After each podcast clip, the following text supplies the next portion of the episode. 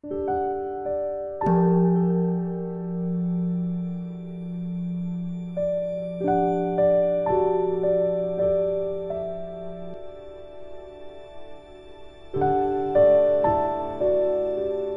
家好，很高兴又到了我们一起学习广论的时间了。前面呢，我们学习了九柱心，大师为我们从第一柱心介绍到第九柱心，有没有觉得很惊喜？其实每次读到广论的这一段的时候，其实都是很欢喜，因为可以知道修订的次第。所以说，从一开始的。粗浅的一个次第，慢慢的到一个很深的乃至未到地定，到什么叫后面讲的什么叫入定，所以呢，它是非常清楚的，不是说凭感觉的。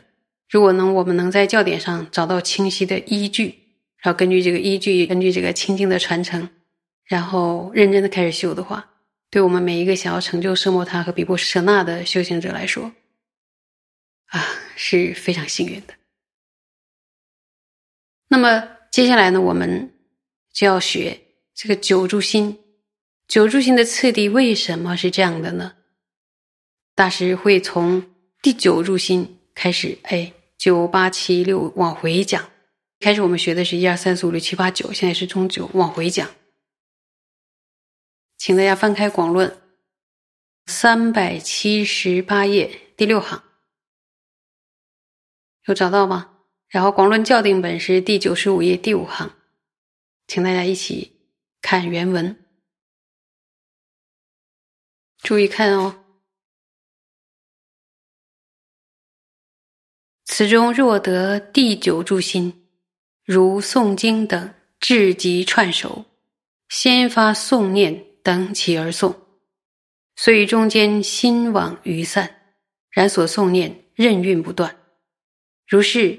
初念住于所缘，令起一次等引；次虽未能恒依相续念之，然三摩地能无间缺，相续常转，尤其不须功用相续恒一念之，故名无加行，或名无功用。说对此呢，如果获得了第九柱心，然后就像念诵教典啊。就是达到了非常娴熟的这样一个状态。那么，只要你要念的时候，你最初升起了一个想要念诵的动机，然后开始念，然后念着念着呢，哎，中间内心散逸到其他地方了，就是走神了。但是呢，你的口中的声音，你的念诵是不会间断的。大家都有这样的经验吧？而且你费力气吗？你费力气延续那个念诵的声音，不费力气，毫不费力气。那么，同样的呢？最初透过将内心投注于所缘的正念，只要呢等引一次，这里的等引是什么意思？就是指入定的状态。只要你入定一次，只要你进入一进入入定的状态，然后呢专注的安住在善所缘上，然后之后呢，即使没有持续的医治，连绵不断的正知正念，也会呢升起一种。不会中断的等持，而且能够持续的、长久的屈辱。由于呢，不需要勤奋医治、连绵持续的正念之，所以名为无作行，或者呢无功用。所以，我们到了第九入心的这个时候呢，是不需要去对峙，不需要去对峙什么了。因为已经完全的没有沉掉这种障碍了，只要是哎那个修订的时候，一开始有个念头说，比如想说啊，我要圆佛像，要开始开始开始，然后确定好自己的善所缘之后呢，心就能够自然而然的安住在那上面，完全不需要防护什么，所有的哨兵都可以休息了，什么都不用。然后就像呢读经文一样，就刚才我们举过的例子，就是为什么为什么会变这样？因为他已经非常非常熟悉了，非常非常熟悉。所以在第九入心的时候呢，只要最初预设好所缘是什么，安住的时间多长，就说你这次注定你要入多久呢？然后之后呢，就算你没有依靠正念正知，依旧还是能够随心所欲的，像你当初想的那样安住在所缘上。好像有定位系统一样，就说你你定一个，你定一个，然后你不用管了，它就到时候就到那个目的地。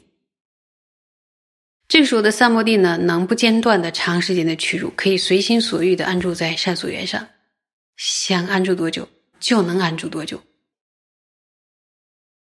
每次每次看到这个部分的时候，我都会停一下，说想安住多久，然后就能安住多久，而且不需要刻意的去防护。昏沉啊，吊举呀，甚至呢，也不需要拼命的、刻意的依靠政治正念。那个我们大家都知道，说提那个政治正念的时候，都要提很猛的心力，要有一种战斗的精神，才能够打败那些昏沉和散乱。要提起全部的注意力，就像就像一个奋勇的一个状态一样。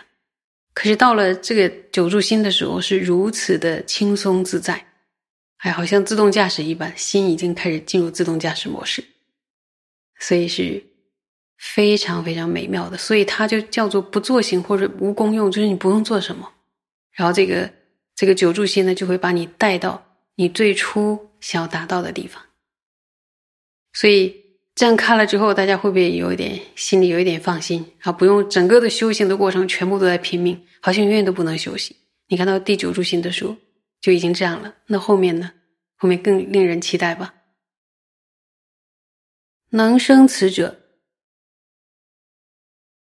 先须相续共用一念正知，令沉调等诸障品法不能障碍，生一九序三摩地，此即第八住心。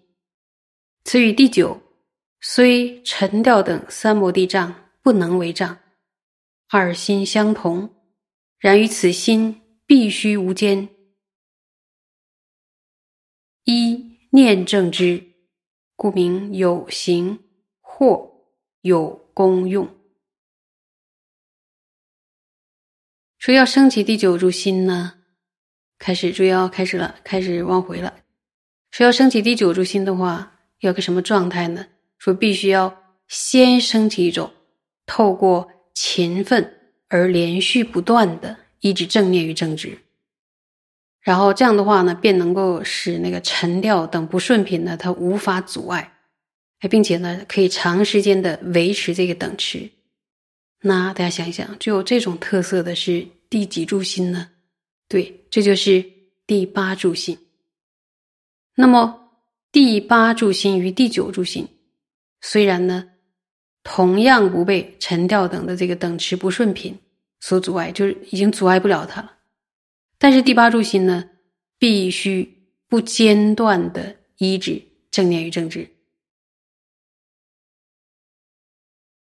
所以它名为什么？具有作行或具有功用，它必须很用功。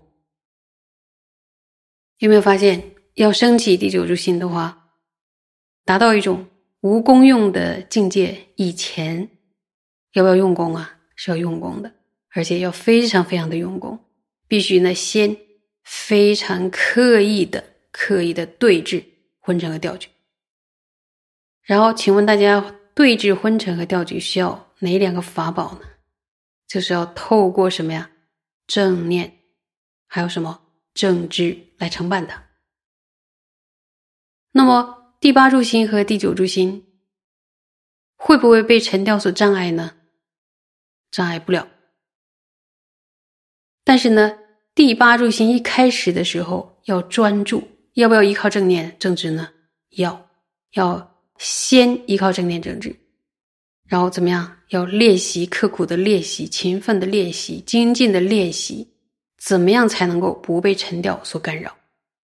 就是要练习到打败这个沉掉这个干扰因素，打败了之后呢，才能升起长时间的安住在所缘境上的三摩地，对吧？这第八柱心，而第九柱心呢，一开始它俩一开始是不一样。第九柱心一开始就不需要刻意的专注，就能自然而然的专注。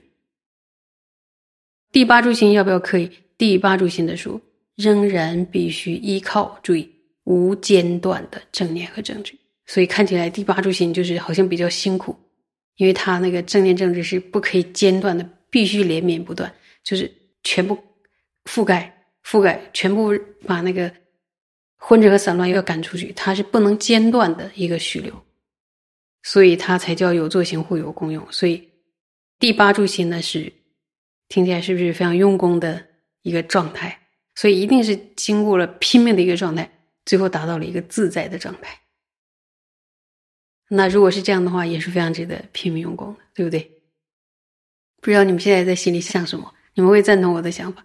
既然到最后可以达到那么无功用的状态，可以进入自动驾驶这个新的模式，那开始用力的开我这个新的车，然后注意到注意到所有的交通规则，就是把混乱和散乱那个障碍片全部的消除掉，全面的依靠正念正知，也是非常值得用功的。大家认为呢？所以不用太紧张。好，今天就讲到这里，谢谢。